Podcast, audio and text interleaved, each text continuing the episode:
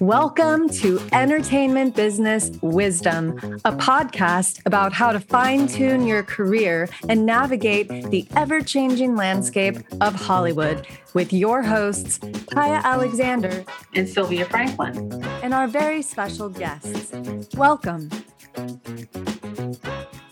I'm Kaya Alexander. So happy to be here today with my amazing special guest and friend, Juliet Landau. Juliet, how are you? I'm doing okay. How are you, Kaya? I'm so thrilled to be doing this with you. Oh, thanks so much for being here with me and spending the time um, with all of your amazing expertise and your heart uh, in all of your work in the industry. I'm really touched that you're taking a moment with us so we can get a chance to learn from you. Oh, thank thank you. I'm honored to be here and to to have a chat with you. It's gonna be it's gonna be fun. Tell me a little bit about like your background and how you fell in love with what you do, acting, entertainment, etc.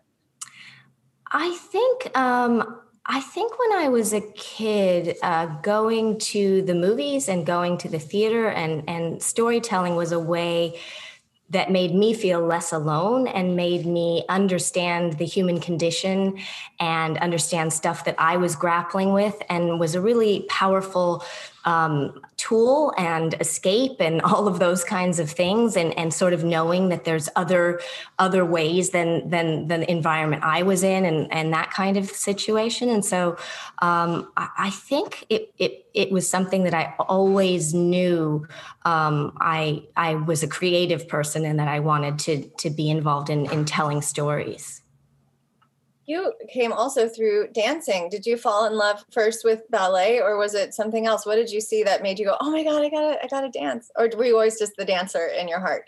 I was, you know, I started dancing actually late for for I was a teenager when I started, um, and then I loved it. And i worked so so hard and i ended up dancing professionally uh, with ballet companies um, and then did some modern dance as well and, and loved that too. Uh, and then there was a certain point where i started to feel like the dance world was uh, somewhat insular and i really loved the idea of getting to use your physicality as a component of, of, of storytelling, but not the whole thing, that also getting to be verbal and, and communicate conceptual ideas and, and all of that stuff. And so I started taking acting classes and absolutely loved it. Um, and then after training for, for uh, quite some time, started doing a tremendous amount of theater and then television and then film and theater all the way through uh, and voiceover and, you know, every, every kind of uh, acting that, that, uh, that is possible. And then I've recently branched into directing and producing and writing as well. You are such a strong creative, and those are your roots. Did doing the business side of things come naturally to you, or, or were you kind of feeling lost as you were navigating your way through it? it didn't come natural to me and what's interesting is uh, I, and i don't i think for a lot of creative people it isn't it isn't something that is natural or that we uh, initially think about so much. There's there's so many things that I think about now. Uh, I, wish I had known when I was younger. I, I mean, just just even in terms of you know work, it it is all about uh, relationships and and the thing that's and I think every business is is probably like that. Uh, the entertainment business certainly is that. And I think as a as a performer, I was somewhat of a shy person, except not shy while I was working in character, not shy, but as a as a human shy.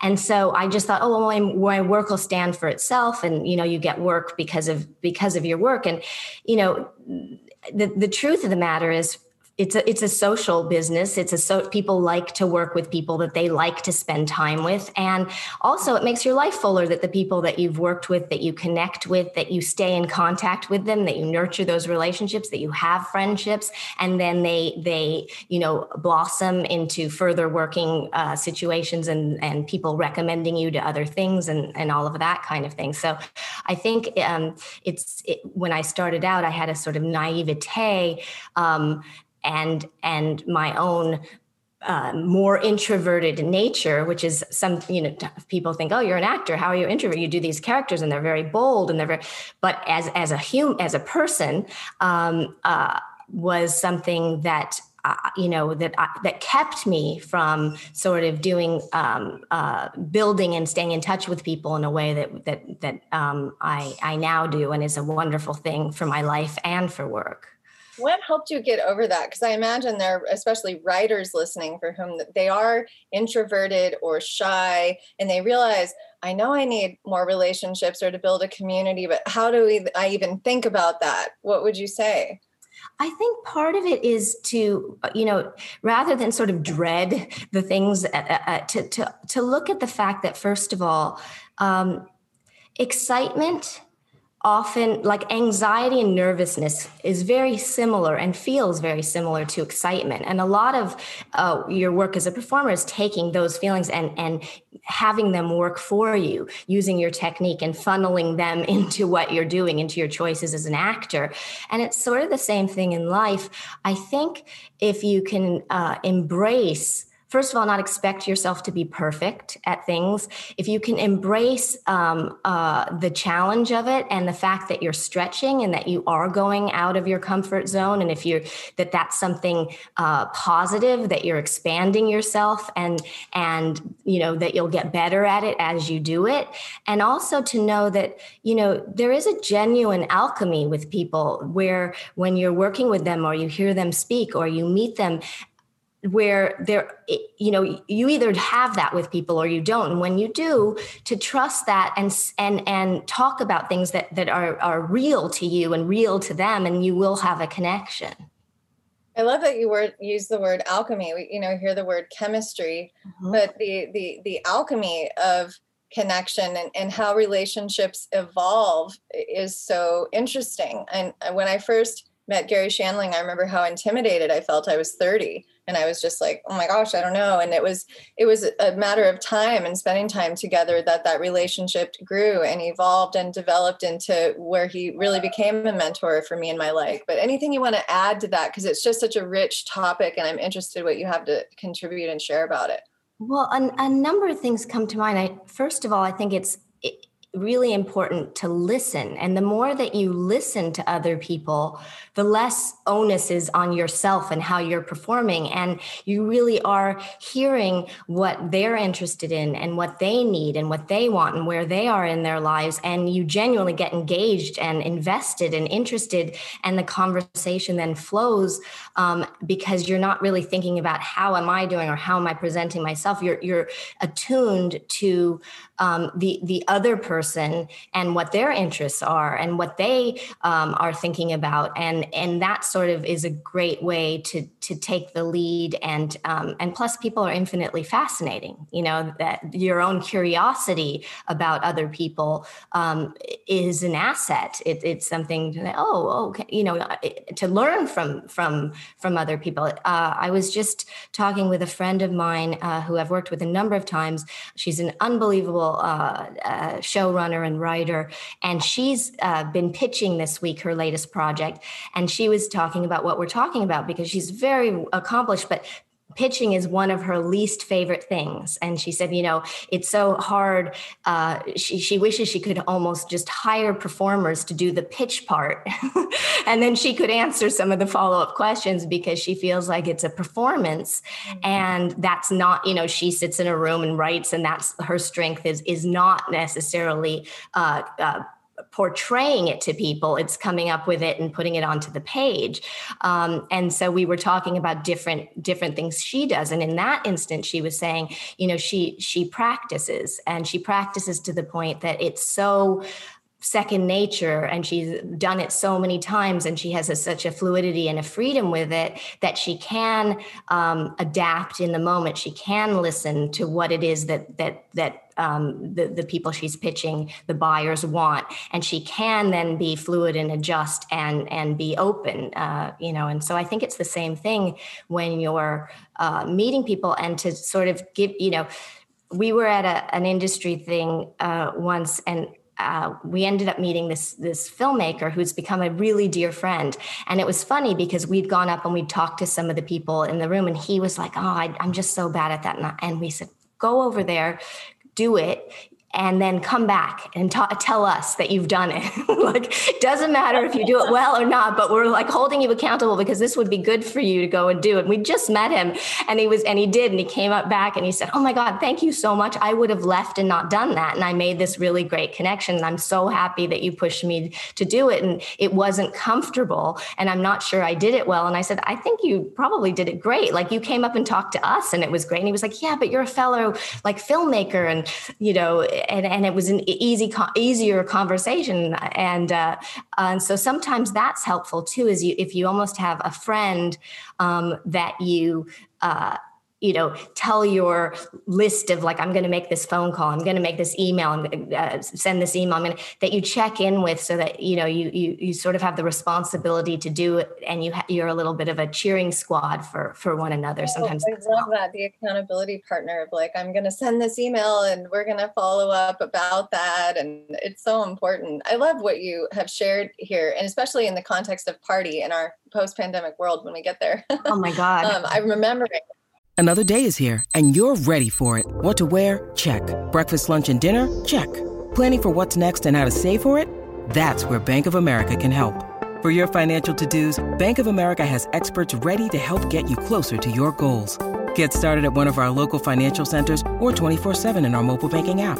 Find a location near you at bankofamerica.com slash talk to us. What would you like the power to do? Mobile banking requires downloading the app and is only available for select devices. Message and data rates may apply. Bank of America and a member FDIC. I know.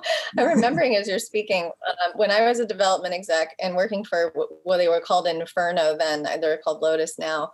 Uh, we had a holiday party. It was awesome industry holiday parties. We had a great one at my boss's house. And there were two scripts that I was madly in love with that I was determined that we were going to co finance. And I just love these writers. I talked to them on the phone a bunch. I'd met with one of them in person. And I said, I'm inviting you guys to our holiday party because I'm going to introduce you to my boss who owns the company. And I want to continue to build this relationship with you.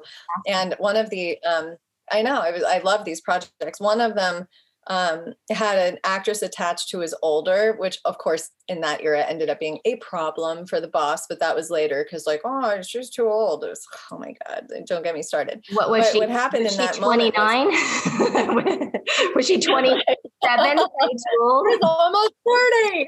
I want to go. Did she win that Academy Award anyway? Softball. Um, but so the, the writers come they happen to arrive at the same moment up the walkway and i was like oh my gosh this is so cool i'm this is auspicious. I, I think you guys would also enjoy talking and i brought them in and at different moments as they got drinks, I introduced them to my boss and they, they wouldn't talk to him and they left to find each other. And they ended up having like a total like love fest with one oh, another no. as writers. And I was sort of sitting there like, oh no. no, no, that's not the point here. Was to talk to the fire, the big guy, you know, who I'm also trying lobbying, you know, for you.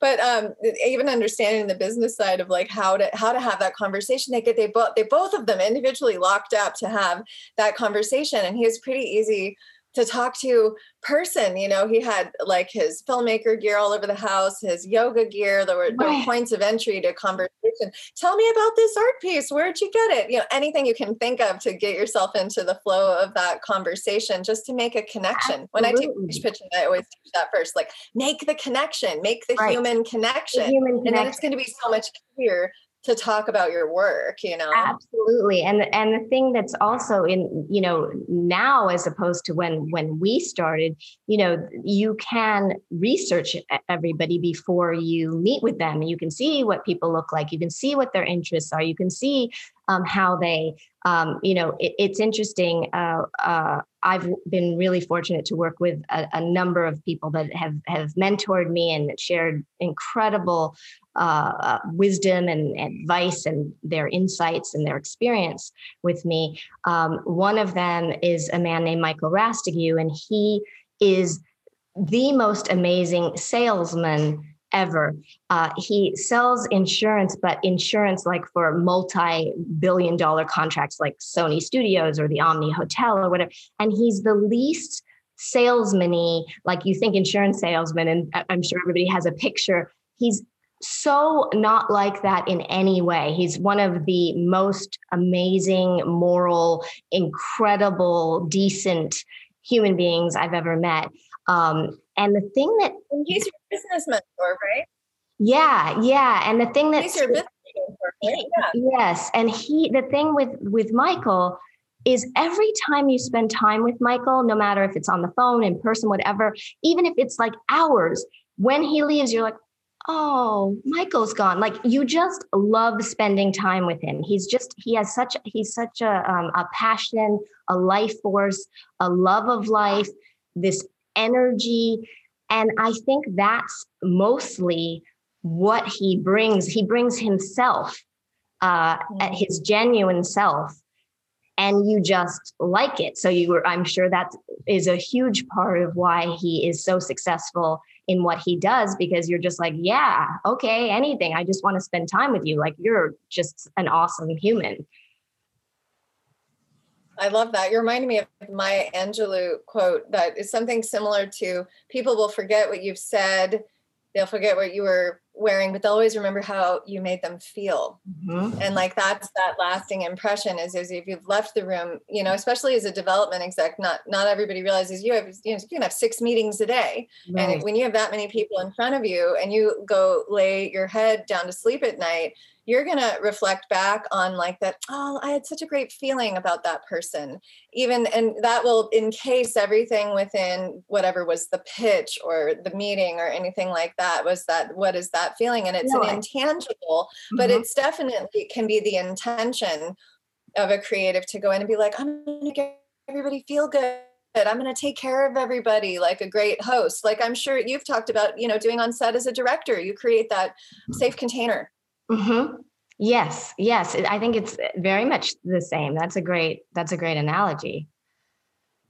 For sure. Um, I, it, so go ahead. Go ahead. Oh, oh, I was just thinking about what you were saying, and and you know, I, think it's also that it they say it's something like I forget the exact percentage, but like seven percent is what you actually say uh, uh, in terms of what makes an impact uh, in any kind of thing, in a pitch, in a conversation, in anything. And so you know people get hung up on like I need to say the perfect thing or I need the and and really also you know it if you're not so comfortable it's okay to say like your writers that were at the party could be like i'm i'm usually sitting behind a desk. I'm, I'm not so you know hopefully i'm do, you know you can you can whatever way in that makes it you able to do it you find your way like you know your unique way. I mean you can also almost feel you know personalize the person like you're talking to someone else. You're talking to a friend that you wouldn't be nervous talking to. I mean there's just t- so many ways you can find uh, to do it. And i think the more that you do it the more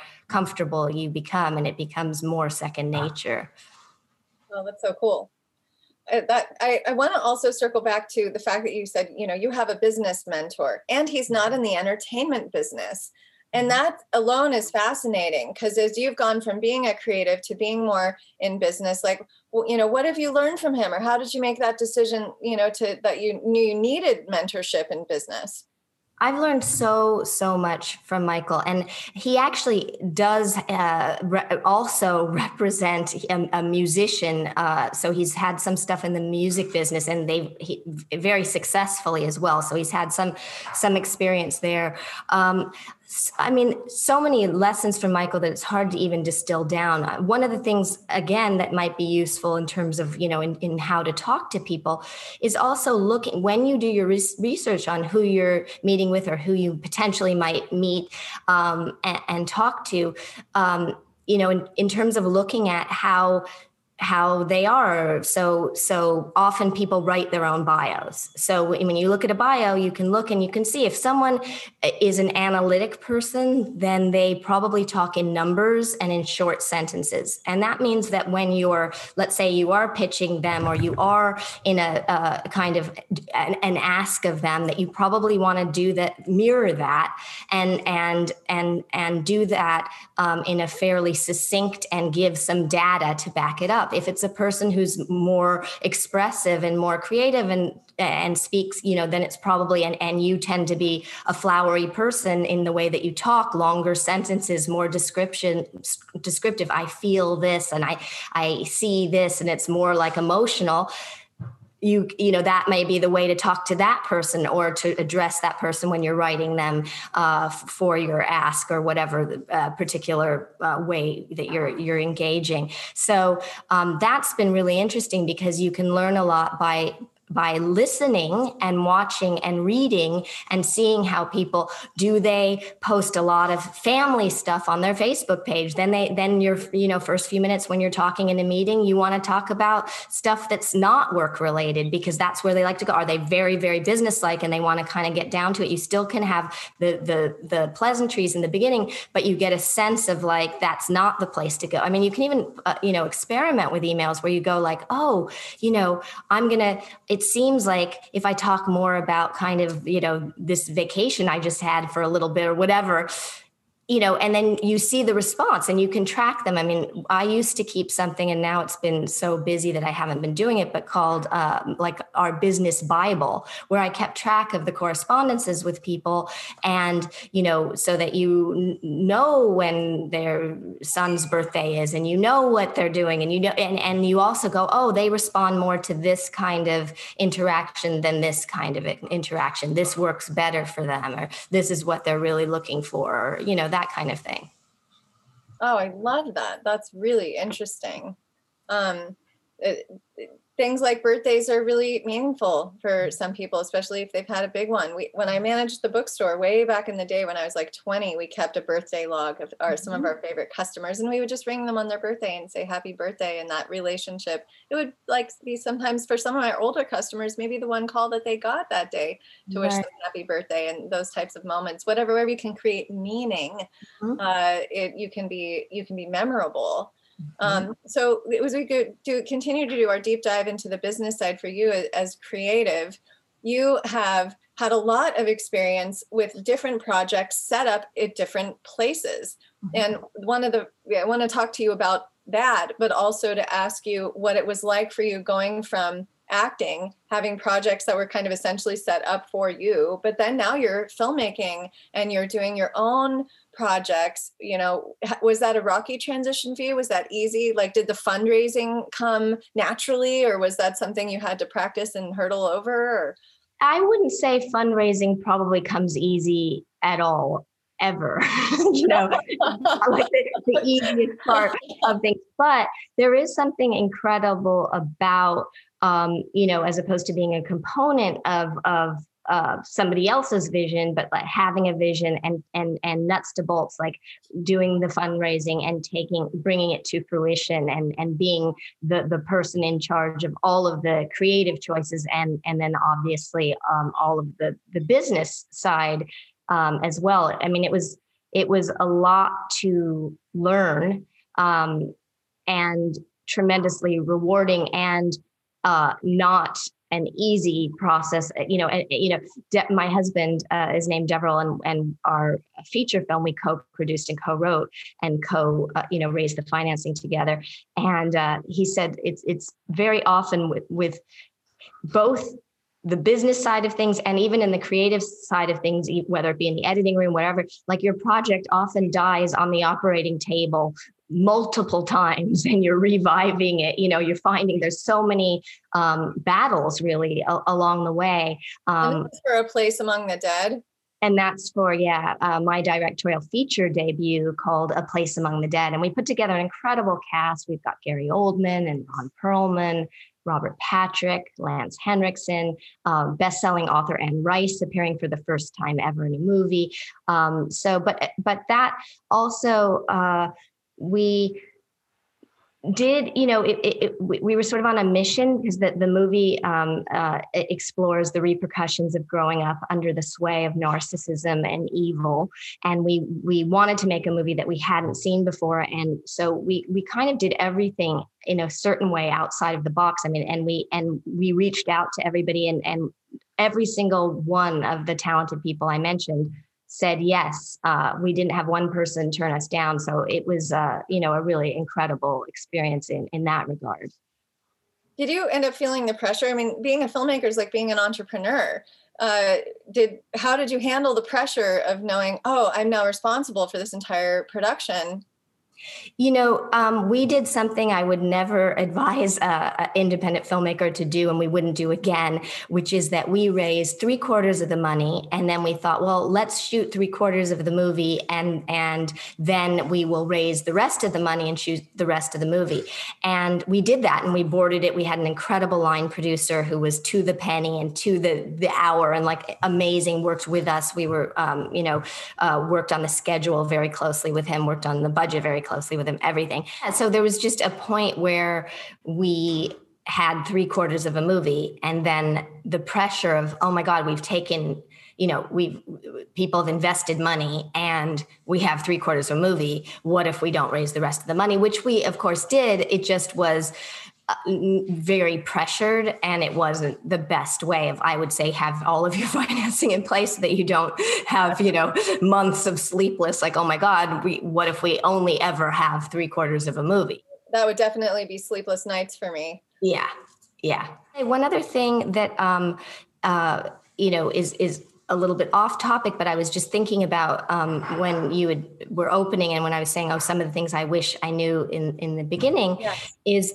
I also uh, learned a lot about following up on on emails and on asks and stuff. And when I first started, I would send out an email and then if I didn't hear something, I'd be like, oh, they don't want to do it. And I'd feel I was, you know, I'm a sensitive person and be like, oh no, I'm bothering them and all that that kind of thing. And I I ended up doing a mentor request letter, and that's another thing that that I think is a, an asset to, to, to talk about. But to uh, Mike Medavoy, uh, and I too. I love Mike. Actually, I interviewed him a couple weeks ago. For, oh, for fantastic! How how did it go? Oh, it was amazing. Are you kidding? We had such a great time. You know how short Mike is with everything, and he gave me a whole hour, which was like you know in Mike's world, you know, thirty hours. Thirty years, yeah. so every call is like three minutes long. it was great. It was really wonderful to spend time with him and get to hear some of his wonderful stories. So yeah.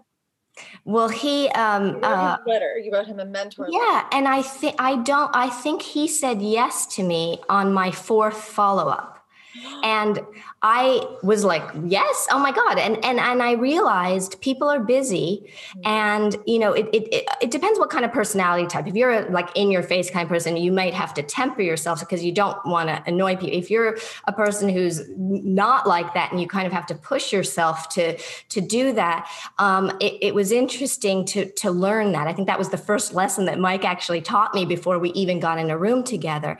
Um, and was that it's important to follow up and that it it isn't to not take it personally. And you know some the, the, old quote that you have to have the soul of a poet and the skin of an armadillo i think is is true to some degree um, to, to not like take things overly sensitively. I think a, a number of other things. I think that you know when if you're if you're asking somebody for something to think about you know first of all what's the benefit for them in in that.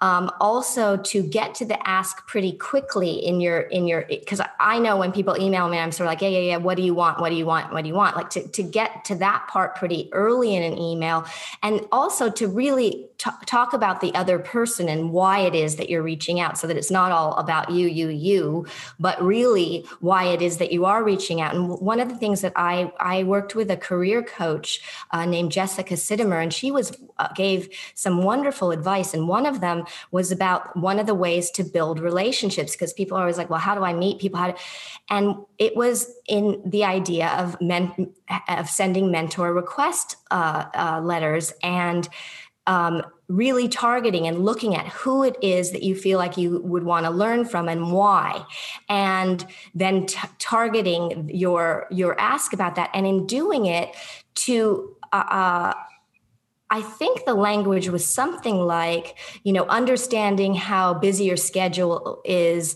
Um, I, I would love the opportunity, something like this, but um, for uh, to for three 10 minute uh, phone conversations uh, over the next three months at your earliest convenience so that you limit it's not like hi i want to be your like i'm going to be overwhelming to you. It's literally like most people can give a half an hour over three months. Like it's and then what happens if someone gets invested and interested is it often can develop into a much longer and and more fulsome relationship but you're you're defining it and you're not overburdening the the person who's like oh well okay this is an interesting letter and i think i could be of value here or there's something in it for them that i can give a half hour of my valuable time. And so i think that's a good way to um, to connect with people as well. I love that. I love that so much. It is because it, it's not a very big ask, but it's a very clear ask, and it's an ask that also builds a actual relationship if it if the alchemy is there, right? Yes, if the connection, exactly. if the exactly. connection is there. And then if you do get it that you show up uh, on your phone call, and often they'll like uh, when I did with Mike, it was like, oh, come in person, and and uh, rather than on a call. But the thing you show up and prepared with what for those ten minutes, like what are the questions that you want, and you're you're buttoned down so that you can make the most of the time that you have with that person and and uh, and and develop that relationship. The questions that you've just mentioned, having a question list that was one of the most powerful tools I've known to use as an entrepreneur. It was actually my cousin who taught me that, who's just been in, in had amazing business track record working for Hewlett Packard. Actually, he sits on top of about two billion in sales for Hewlett Packard, and he said, "Oh, anytime you're you know going in for a meeting with somebody bring a list of 20 questions have it ready to go so that eh, whatever you want to know about them and how they think or how they work in the relationship um, in eh, people love to talk about themselves about things they know and it's great to go in whether you have the list in your mind or in front of you to know what is it that we could talk about together that will be meaningful mm-hmm. uh, it, it, helps to focus really does. Oh and the other thing that that is helpful too in that kind of correspondence is to not only leave it like to say i can be reached at and put your email um, or i will uh, check back with you in two weeks time. Like build in that you follow up so that you don't feel like oh i sent it. Should i follow up? Should i build in already if you don't hear from the person that you are going to follow up. And then that way when you do follow up you're following through on something that you've said. And then you know the, you're more likely for someone to oh you caught me now. I, I, meant to answer but you know whatever the, the thing is. So that's, that's another thing that's really a good tool. really good. I love that. It's email, helpful. email etiquette there, there's an art. It's an incredible art you know to to email etiquette and how how you land on someone's radar. I've also discovered too that if you're asking someone for time, give two available times for yourself. Are you available on Thursday? I always do three.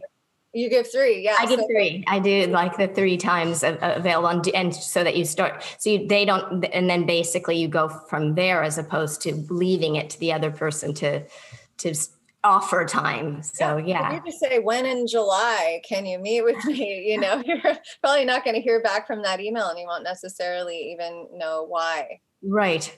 Right. And obviously, you know, right now we're, you know, it's it's also not like, hey, let me just launch into whatever, which I don't think you ever should be. But, you know, there's this also sensitivity. Like I hope that you and your loved ones are safe and well. And it's been crazy times. And on a positive note, I'd like to, you know, like so that you know, you're like, you know, being succinct so you're not like over whatever, but but being human and being like you do hope that the, this is land you don't know how things are ever landing with people. And particularly now how you know we're all grappling with so many so you know it's been crazy.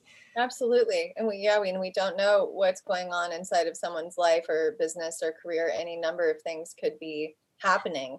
Um, I, I have a phrase that i use a lot around the house and with my son which is curious before furious so yeah, curious before furious. So it's easy to just sort of jump to, oh, and they they're mad at me or they don't like me or any of those things yeah. we jump to. But starting with curiosity and going, I don't know what's happening for them. Hey, what's happening for you? Uh, right. Uh, what happened back then? You know, you never know what someone is going through, and, right. and then you get something back that it's we can all take it so personally. Oh, I never heard back from that person, and it's right. They hate me, you know, wherever your you know tapes go and inside yourselves, and and it's and so that's that's kind of like the thing I was saying with the conversation. Like it, that's making it about you, where you're like, oh, they don't, you know, whatever that is, as opposed to what is going on in there they may have a myriad of things going on in their life that you have no idea about and and that's making that's paying attention to what's going on with with the other person and not centering the entire experience around you you know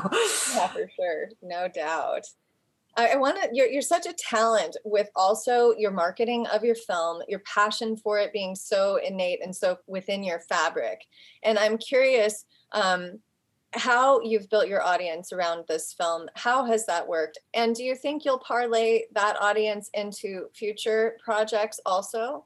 Yeah, it's been incredible. Um, we have so so many people. We've been doing. We we actually extended. We're working with Modern Films, which is a female-based uh, distribution company, uh, and they are awesome. And they're UK-based, but they decided to go worldwide with our movie for the first time ever.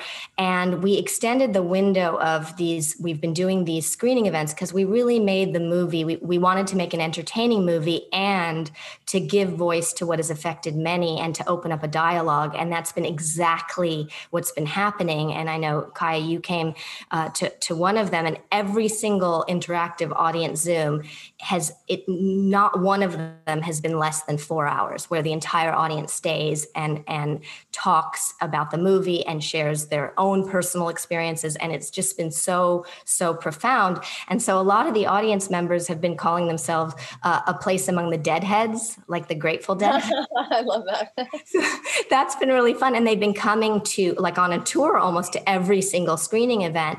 Um, and they've been like the most amazing champions of the film. And some of the audience members have even set up screenings for us. Said, "Oh, we know of a, a, a we think that you know there was a fan convention that in Seattle that one uh, gal said, I think they'd love to do it with you. I've come to two of the events, and and and she we ended up doing the panel uh, and the Q and A with her, and it was amazing. And um, we had a, a te- high school teacher come and then bring her whole like a number of different classes that she got permission from the school board. And like you know we had NYU Film School. And so people have been sort of start like like asking us to do these uh, screening events.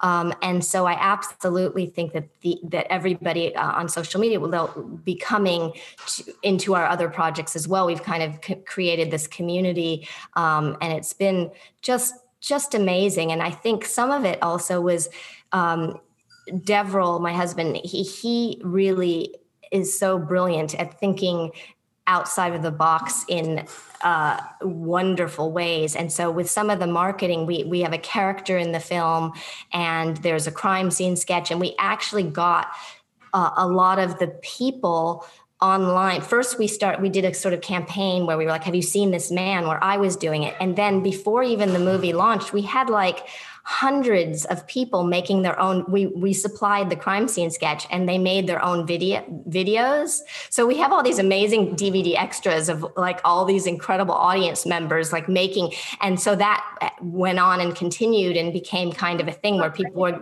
know that. That is so fascinating. it was really fun because people came up with like we have like one was shot in, in a graveyard in germany and one in whitby and one in like uh, argentina and like and so creative and one on the subway and one in New York City. And, you know, this was, uh, uh, you know, uh, uh, just some of, you know, during pandemic. So some of it was when, when nobody else was around or in ma- masked and that kind of thing. But it was really amazing. So that's amazing. You made it like an alternate reality game where they got to participate. And that is so cool. I love that. So fun. Yeah. So it was really fun. So it's been really fun to engage with you know the people and then and that are that your audience and and and and build this community. It's been really amazing. Have you thought about your future films that you want to create and what's coming next for you? Yeah well we have two other current projects that um, that we're gonna there's gonna be an announcement in the trades in the next uh, few weeks um, um, so i can't yet say anything about them but that are moving forward and they're very both very very different in nature um, um, from each other and from the film. So i'm really at, the same thing as an actress i'm really interested in doing a diverse range of things and um, and the same with you know what what we're producing and making is you know each each thing is its own its own project but i think they they all kind of have they all have heart. Um, but one's super super funny and what you know they're just different in in tone and in in uh in timber yeah. Oh that's so great. Yay! So happy for you. I love hearing good news like that. It's so great lots of um, so much creativity in your corner and what you're dreaming up always do you feel like it's hard at all when you have things in different stages like you're marketing one thing but you're giving birth to something else and like wearing those different hats how do you juggle it yeah i mean i'm also i don't know about you but i'm i tend to be like are, are you a, in, in my previous incarnations of I would I'm a very mono focus. Like I like to get very immersed in one totally. thing. All about the immersion, deep dive. Yep. Yeah. So I find it hard to switch gears, but I've had to really learn to do that. And it's important to do that because um, for for a while when we were working on the film like that was our one project and well actually we were doing we were shooting another one at the same time so that was crazy. But um, but in terms of sort of the, when we were going for you know distribution that stuff and and it's always good to have a lot of irons in the fire and more than i mean guillermo del toro actually mentored us on the movie and he was he always has i mean look at his like what's in development. It's like you know 50 things at a time and he's so prolific and he um, you know even he when he was talking to us he said you know what do you think that my when I go and pitch, what do you think that my success rate is? Like how many do you, how many times do you think actually he said how many times do you think I'm told no? And we were like he just won the Oscar. We were we were like when we were having this discussion, we were like um, probably not very much. And he said 98% of the time I'm told no. And we were like, You're told no 98% of the time? He goes, Yeah, I'm told no 98% of the time. And then he proceeded to tell us uh, uh, uh, many stories of all the no's that he got. And he said, Look, you know, I'm a successful director and I have spent, uh, you know, out of the last 20 some years, I've spent 10 of it not working, not directing. So it's interesting because we we don't have that perspective when when we look at him. We think that he's gone from project to project to project to project, which now he's doing. But it's uh it, it's interesting that he still said you know he's it's the the soul of a poet and the skin of an armadillo like the no no no no and and he keeps persevering and finding the way till he gets the yes especially for a director for whom you know that's going to be two years of your life. You're doing this deep dive into you know pre and production and post and everything that's happening versus a producer who does get to have so many different projects at various stages and and being teed up. I don't know what the um, statistic is now. It used to be you would say a director would do 10 to 15 movies in a lifetime. Mm-hmm. and that and that that's what you have time for in the full you know s- shot of your career um, I hope that it means that women are getting more chances. I know that, especially in the Directors Guild, for a long, long time, it was a terrible statistic as to how many women were directing. And and you being a, a woman director, you, how, what has that experience been like? Well, it's incredible. I mean, you know, we ended up hiring so many women uh, in terms of, uh, and not because they were women. We just hired who we ended up thinking would be the best for that particular job. And it ended up being a lot of women. Uh, we have a, a, female composer that we worked with on the film named Monica Richards, and uh, and that's super rare. So rare. It's like one of the tiniest percentages of women in a field in our in the entertainment business, and we're working with her on our other two projects. Like we're just she's she's it for she's just unbelievably talented, and she had, our movie is the first time she scored a movie. Um, but we actually met with her about some of the practical stuff like the radio song because she had been in a band called Faith and the Muse and had uh, you know a successful sort of um, singing career, but I started listening to her music and all, all of the um, introductory portions of it sounded like soundtracks. And I was like, and we were meeting and talking, and she played me this incredible piece she did in a cave in Europe, this like primal vocal, amazing, incredible, phenomenal thing. And all of a sudden I said, you know, I've, would you want to score the movie? And she was like, I, I don't know. Uh, yes. And she said, well, why don't we do a test and see if you like it? And I said, okay, let's do a test and see. And the first thing she did was uh, the the my character's uh, name is Jules. The Jules theme, a violin piece that was and she gave us a couple options and one of them was just like oh and and it was so beautiful and perfect and there was a part of it that was stepping up and i said well it feels like emotionally with what's happening in the scene that it should step down. And she said okay and then she worked on it and sent it back and then it was just like oh. And so i said perfect let's do this. And she said well let's do another test. And i think we did that for like six pieces. And i said monica we're doing this. Like we're scoring the movie. There is no more testing. And she said well i just want to make sure you're happy. I was like i'm so beyond happy. Like this is you know. So it was it was very cute. But so yeah we ended up hiring and we had a, our makeup and hair department head who was brilliant rachel uh, Kuyman, and our costume designer uh, who we had met on a photo shoot in new orleans. And she was phenomenal. And i've gotten to work with Colleen Atwood and all these amazing costume designers. And Bex is as good as any of them. Like she was amazing.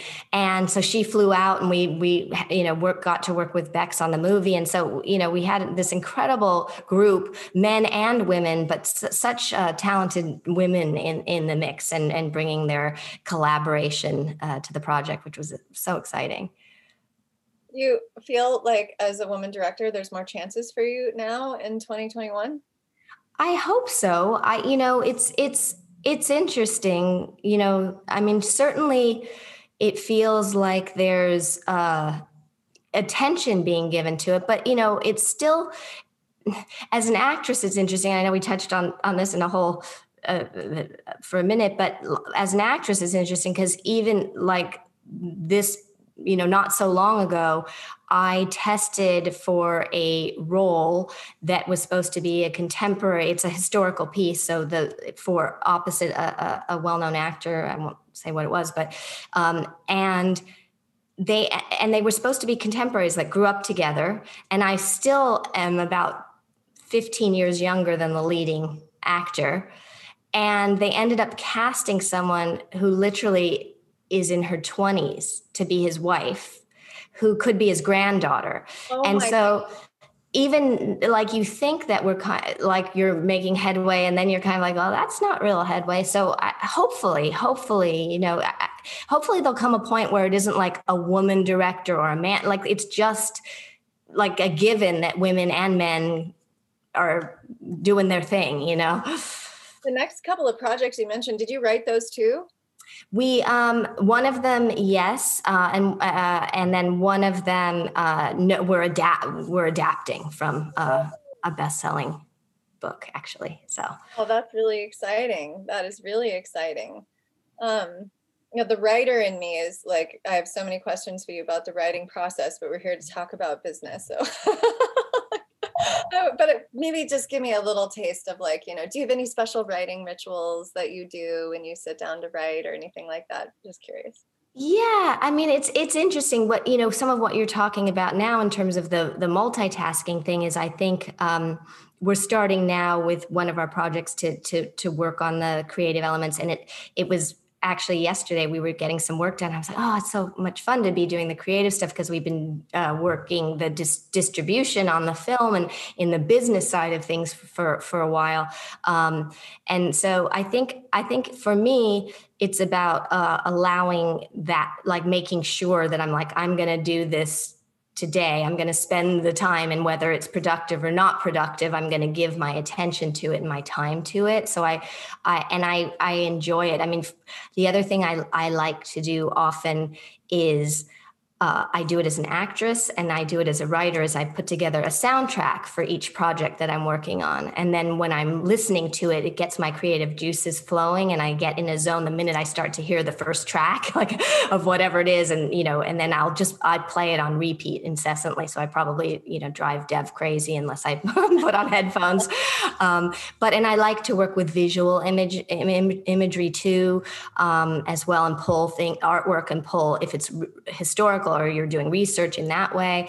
Um, but but yeah, I think uh, I think a lot of it is sort of um, having the routine of like I'm going to spend this much time. I'm going to sit down and I'm going to do this uh, from this time to this time every day. You know, I call it the golden three because I know for me there's a three hour. Mm-hmm. magic that if I get the full three hours, I can really get into that flow state and really go deep with it. And it's like that golden uninterrupted three. And if I only have half an hour, I'm like, I'm going to do admin. There's no way I'm going to get started down that road and then just have to like have to cut it off, stop it and cut it off. Yeah.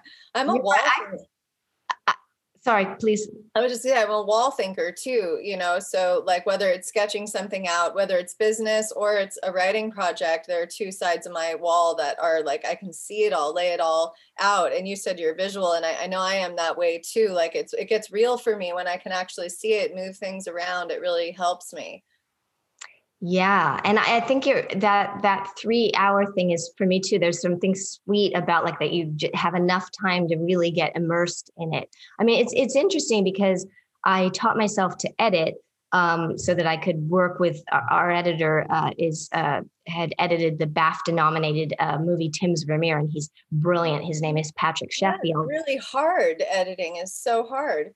You know, it. I'm not a technical person, but I learned uh, initially on Final Cut Seven, and then I we had to change because it wasn't being supported anymore to to Premiere, and I actually really enjoy it, and, and and it's a way for me to communicate. Like instead of trying to say in words what I'm thinking to show, this is what I'm thinking, and then we can refine stuff from there. And and here's the idea um, again, it's like the visual way rather than trying to communicate. You know, this is my thought about what might work. Here, here, here it is. So I really, I and and I find that time just go like I can spend you know 12 hours at a clip just sitting there editing and get totally lost in it um, and which is wild because i'm not a patient person by nature but i i enjoy that that process quite a bit Oh, that's fascinating. Okay, so I, I, am so grateful for your time today. I have one more question for you, and it follows great on the heels with all of the stuff we're talking about right now, which is tell me about your use of pitch decks and like you, since you're since you're visual, since we now have this tool in the industry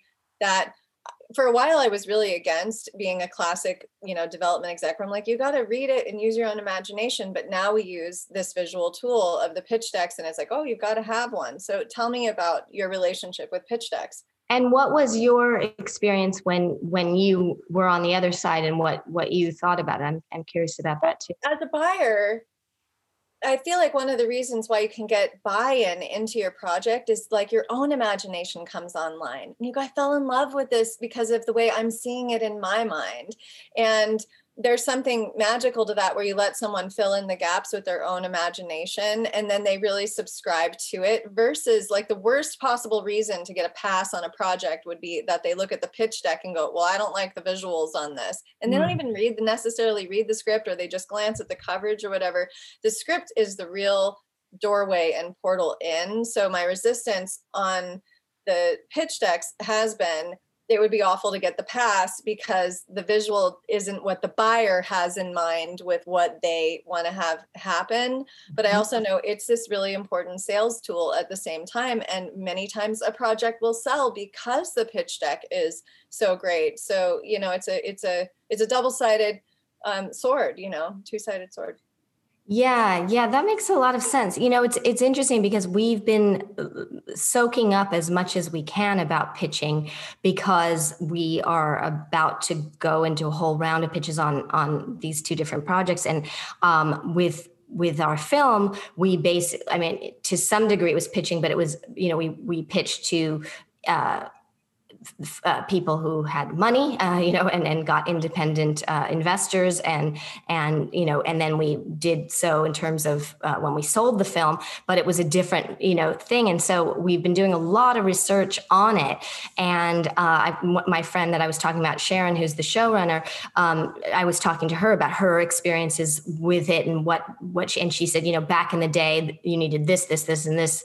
It, you know, it's it's a little bit different now, and we were talking about the pitch deck, and then I was talking with a, another friend of mine who's an incredible producer and showrunner, and she was um, uh, sharing her insights about that. And, and, and one of the things, by the way, she said that I thought was interesting. She said, um, uh, when you're if you're stacking your pitches that you're doing, do your least precious ones first, the ones you're not sure that it's like the perfect so that you get more in a flow by the time you kind of get to to, to the uh, the later ones.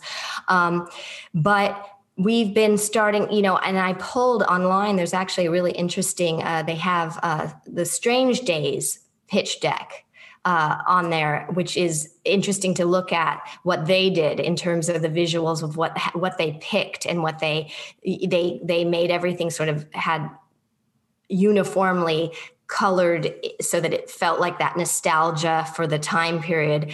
And they every single image that they used was of a hugely successful movie. Uh, so you inadvertently as you're reading it or like this is going to be a huge success because like oh look it's this it's movie it's this movie it's this movie. Um, you know it, and and so that pitch deck is has been done really well and we're, we're sort of looking at it too. I think um, if there's a, a way to um, make sure that the visuals are really what you are envisioning in your mind so that it isn't um, uh, generic necessarily, but it is very specific to the world of what it is that you're wanting to create, then you can use that as as your tool with your pitch because a, a, a picture does speak a thousand world, words and people's attention spans. And if you are getting six pitches in a day or eight pitches in a day and then you kind of go like oh oh i get that right now. Like that makes a lot of sense to me because i see it's it's sort of you know a, a, sweeping romantic whatever and that picture gives me that that image. Um, it's interesting because some people have been saying to you know you can put your an idea of cast in. Some people say don't do that because they think it limits if the if the buyer doesn't like the cast, it's better right. not to put specific people in, which makes a lot of sense. Um, there's also very interesting information on the masterclass series from Shonda Rhimes and Judd Apatow. Both yeah, I did his last year. It was great. Oh, how was it? Oh, it's fantastic. It's so great. I learned so much and he, he gives so much too because even though it's just on producing like he really gets into directing he really gets into it, casting and he, he gives a really broad picture so much more um, than just what's like on the bill for what they say that class is. It was great. Oh that's fantastic. Yeah it's it, this um his I haven't, done, I haven't done shonda rhimes yet but i'm super curious too also. It is an amazing resource masterclass. It is it really is. And shonda rhimes i found particularly uh, uh, insightful about pitching and, and she gives some real personal tips to, of what has helped her uh, sell stuff and and and and some of the the the trappings when you go into to, to pitch as well or as now that we're pitching on zoom. Um, so so it's interesting because we've been compiling sort of a lot of information and figuring out like the, the best way to distill within the deck the, the the visuals of of you know what it is in in our imaginations of what it is we we, we want to make Oh, that's really cool. I love the idea too of the anchor point of the visual where the picture speaks a thousand words. You know, how can you how can you anchor it? And it's interesting you can anchor it in other films. It like sort of subconsciously, subliminally to say this is what it's gonna be like. Like that old school Hollywood way of saying, well, it's, you know, the log line, so and so meets so and so, right? Like that. Yeah, it was interesting because they did with the Stranger Things deck, they colored them all so that those films weren't necessarily all uh, color corrected in the exact same palette, but for their deck, they did they color corrected it in a muted 19, you know, like 80s, like the sort of palette that they that actually this show isn't even totally like, but gives a sense of that. So they made it so that all the visuals are uniform, but then it was, you know, like each each thing was like an unbelievably hugely successful thing. And so it was interesting because that you know you're reading it and going like oh you're kind of letting people know on the level that you're saying like a subliminal like this is a sure thing. This people there's a hunger for this you know um, and we're at a, a, right moment for nostalgia or whatever. And, and then and and also the text uh, is is written well you know obviously and and your your pitch of what you're communicating um, and and i guess what uh, you know from what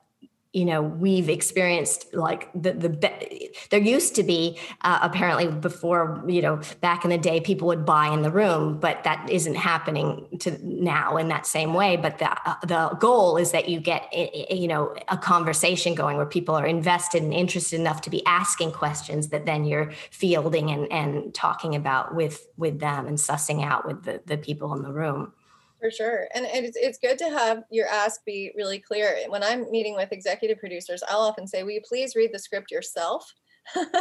and it's great to get that. Yes, I will read it myself. And then you have the relationship continues in that way. And a lot of us in the industry have leaned on coverage. I was disappointed when I worked at our production company how much uh, value uh, that some of my coworkers ascribed to the coverage without ever having read some of the scripts that we were right. Expected to put millions of dollars behind. And I was like, maybe you should really read the script. You know, we have this one 20 something year old telling us what we should be investing our 12 million dollars into maybe somebody else on the staff should read it read it um, yeah yeah it can happen you know it can happen because you're just so busy and the pressure of and you know, everything happening. Uh, that was a quote from you that we've all batted around a lot by the way in writing with kaya the happy busy pretty. That was it wasn't it? In the yeah. industry they all expect you in our last call you said everyone expects you to be happy busy and pretty. Exactly. How are you? Wonderful. What's going on? So i'm working. i'm always working. Everything's going fantastic. Oh i know i know yeah. It's i feel like there's new pockets of keeping it real in the industry yeah. of like what's really going on and mm-hmm. normalizing mm-hmm. failure. Um we have a even the new i don't even know if you know about my new imprint which is going to be really fun mm-hmm. my publisher waterside productions waterside press um, i i asked i said i'd like to do an imprint for scripts because what people don't realize is that even some of the most beloved filmmakers in the world writers uh, and filmmakers have a script that they love so much that sat in a drawer that nobody would buy and sure. like a script isn't if it doesn't get made who's going to see it your spouse you know maybe one family member and then that's it. And it's like you, you pour your heart and soul and life and passion into this. So i said let's let's normalize getting these scripts out there to the people who will really love them. So it's called secret script vault.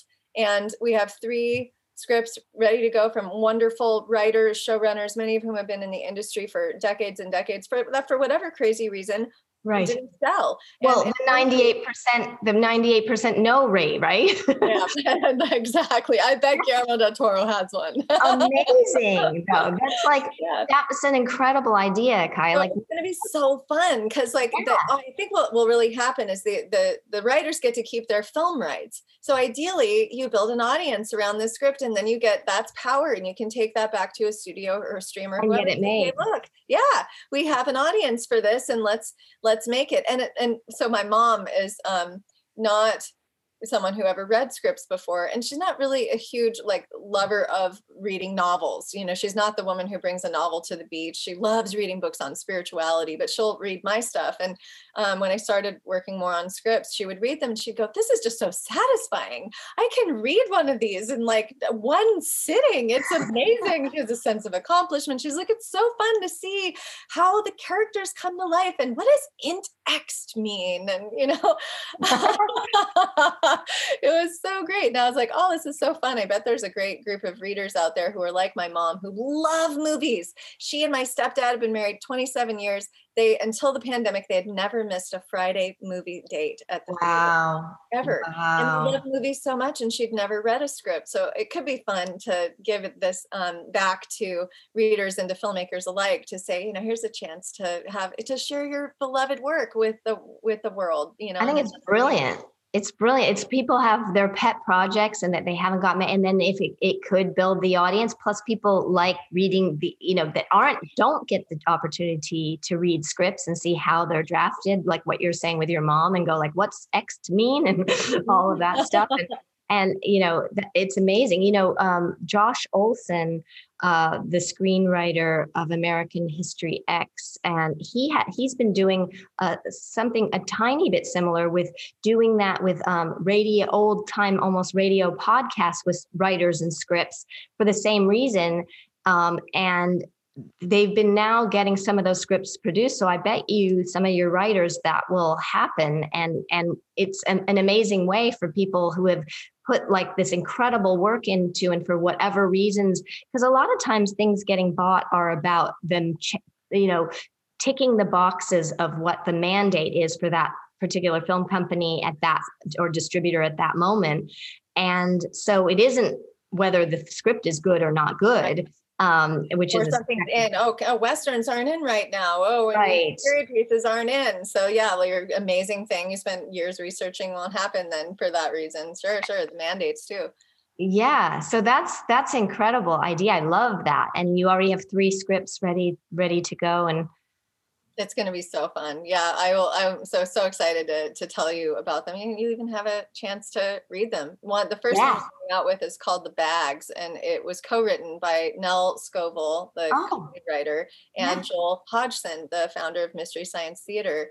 And um, she wrote in her preface for the script that um, she was so excited. They had such a great time collaborating. They and it, you can tell in the script they just had the time of their lives. And she took it to her agents, and they invited her to meet at the Ivy to have lunch, and she was so excited. Oh, great! You know, wonder it can't right. wait where they good. and where are we going to take it? And she sat down, and they said, "Where? Why would you write something like this?" and they kind of laid into her about it and they said well it's you know it's about it's about trash having a life and garbage is something everyone has in their homes. And she was like exactly. And they they were they didn't get it. They never sent it out the world has never seen it oh. not not even a producer has read it they killed the project right there so wow. it, there's a lot of behind the scenes stuff as you would know but maybe even some of the listeners wouldn't know like where where things can die and for what reason for no reason in some yes. cases and there's audiences who think well it didn't happen because it wasn't good and it's like oh there's so many other no. reasons you know with so many reasons mm-hmm. with for sure that's brilliant. I'm so excited about that. I can't wait to read all of them. That just sounds so much fun.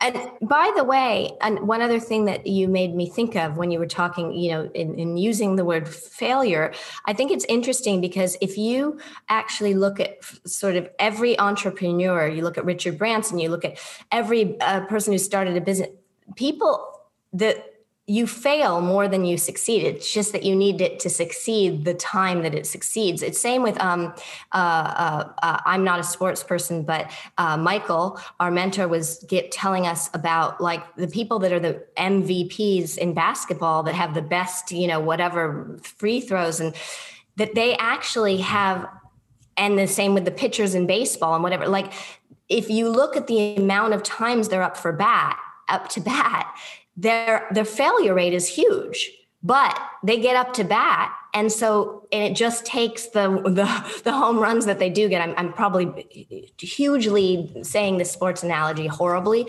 but it's it's interesting because we sort of when you, we listen to people that have been hugely built you know billion dollar empires all of them have had that is not an immediate thing. They've had equal, more failures if you want to call it failures. Like that's it's it's really not even a failure. It's part of the process. Like the no's and the what we sort of deem as and call failures or you know as opposed to wins are actually just part of the journey. Like in in some way it's like you know the no's that you're getting are building you up. Like you have to you get those and then you get your yes like it, it is all part of it. And i think sometimes we don't know that. Like people don't know how much goes into something that is successful how many failures there are that that that, that those you know it's standing on. The the power ends up being how tenacious can you be? Yes. How, how can you come back from losing or the no or the pass or you know i know for myself when i was a young writer i mean i could spend days in bed crying over one mm-hmm. rejection from Right. an agent or publisher or something and Right. now you know it's like it's just like, Next. okay next next there's no even consideration over the emotion you know and the time spent lost over it um i'm a surfer too so being out there in the water i mean i i fall on my face i mean literally like face plant you hit the water and the, thing you have to do is just go right Get back out. out paddle back out go for the next wave and learn from it and go Yep. the face plant happened Yep. because I didn't angle this way. So the next wave I'll compensate. I'm going to try to angle the other way, you know. So those like what can we learn from what's happening as long as we're, you know, pursuing forward. I think there must be huge drop off among people, even creatives who are sensitive for whom they don't realize there's going to be failure involved. We can normalize that and you just pick yourself up, dust yourself up, keep going, surround yourself with the supportive community who believes in you and is, you know, championing you, checking in with you, making sure you're okay. And then also the mental health part of it of being of being honest, having therapy if you need it, being real about what what's going on, you know, within yourself and giving yourself chance to have the emotion. Yeah have the emotion about it and then move through it and on because bottling up is never good. So Right. like if you feel upset about something that's happened to to to feel that and then find your way so that you're you know you're you're back in in battle and you're back you know uh, up on your surfboard and you're back writing and you're back doing what you do. Because that, that you know that's the thing too is just having that i think belief in it you know um it, it's interesting. I, I think it was Chicken Soup for the Soul, that best-selling book, yeah, got turned down. Like, but I think it was 144 or 40. Like every single publisher said no, and they knew that they had something there. Like they knew that they did, and they just kept going, and they did, and it became a bestseller. And it's like in every language, and it's you know, um, so I think Yeah, it's uh, right. And if they stopped at number 129 or something, you know, it wouldn't have happened. There, this is true also about a woman who founded a hotel in Oregon. That's a real famous hotel where every room is a after a famous author, like the Rudyard Kipling room or the Anne Rice room or the Ernest Hemingway room. And she had it all designed herself. She had this vision in her mind to create this amazing hotel. She had like no money to do this crazy vision that she had in mind. And she was uh, a single mom like I, there was no way that she was going to get the money she went to all the banks and everything and but it was just this dream in her heart and she was like no i know this is going to work i know it's going to be great i know it's going to be fantastic and she had to get in front of you know 50 100 different financiers before the one said you know i believe in this and i believe in you and i think it's going to be great and it was like hugely successful. Successful. yeah legendary oregonian hotel i wish i knew the name of it off the top of my head but like her vision. It took a was a lot of testing and a lot of her getting the stronger muscle of going back out it and going i, I can't stop thinking about it. I shouldn't stop you know going going after it You know, there's there's two quick things that made it made me think of. One thing, uh, a, a producer friend of mine uh, who's done a, a lot of uh, a lot of amazing stuff, um, and had a company with Christina Ricci, and she said she often thinks of it like dating like you either again we're sort of back to that alchemy like it's either it, like you don't you're not going to get a yes from everybody. Like you know it, there's going to be an actual connection that's going to work and and all you need is that one where it's the right connection you know for each project for each thing. So you may have a litany of really bad dates you know and then you just go okay next. That wasn't if that person didn't like me then it wasn't they didn't like it was for whatever reason you know the next like it's on to the next thing. It's nothing personal. It's just not a good match for whatever reason for the myriad of reasons that we've discussed that may have nothing to do with you or the quality of the project um, whatsoever. And the other thing is um, you know also when you're doing something outside of the box like you were talking about with with her vision about this hotel and it isn't necessarily cookie cutter and every hotel that we've ever seen ha- is that same thing you know you often get uh, a lot of flack. You get, you know, with our movie, it's a controversial movie, so you're going to get when people start saying sort of "How dare you" and and attacking you to some degree, or even saying no, like I would never want this thing, you know, whatever the the, the ways it presents itself. You know in, to some degree you're doing something right. All you know a lot of great art uh, challenges challenges people and moves the needle and and and you know the audience it can often be ready for it and you can be ahead of where some of the the gatekeepers are. So it's it's also knowing the belief in what you're doing especially if you're getting some how dare yous. You may actually be doing something that you're like i'm onto something here or no people wouldn't be having this reaction. Important. It's hard to be the lead goose because you've got the wind in your face you know yeah. but the only other choice is you're tucked where deep inside the herd where everyone else is, where you don't stand out, where everything's totally safe. And like we, the, that's that's not where we belong as visionaries right. and artists and entrepreneurs. right. Juliet Landau, I'm so grateful for your time today. Thank you for dropping in with me on our wonderful call. so I always feel so enriched by talking to you. It's so brilliant. You are so brilliant.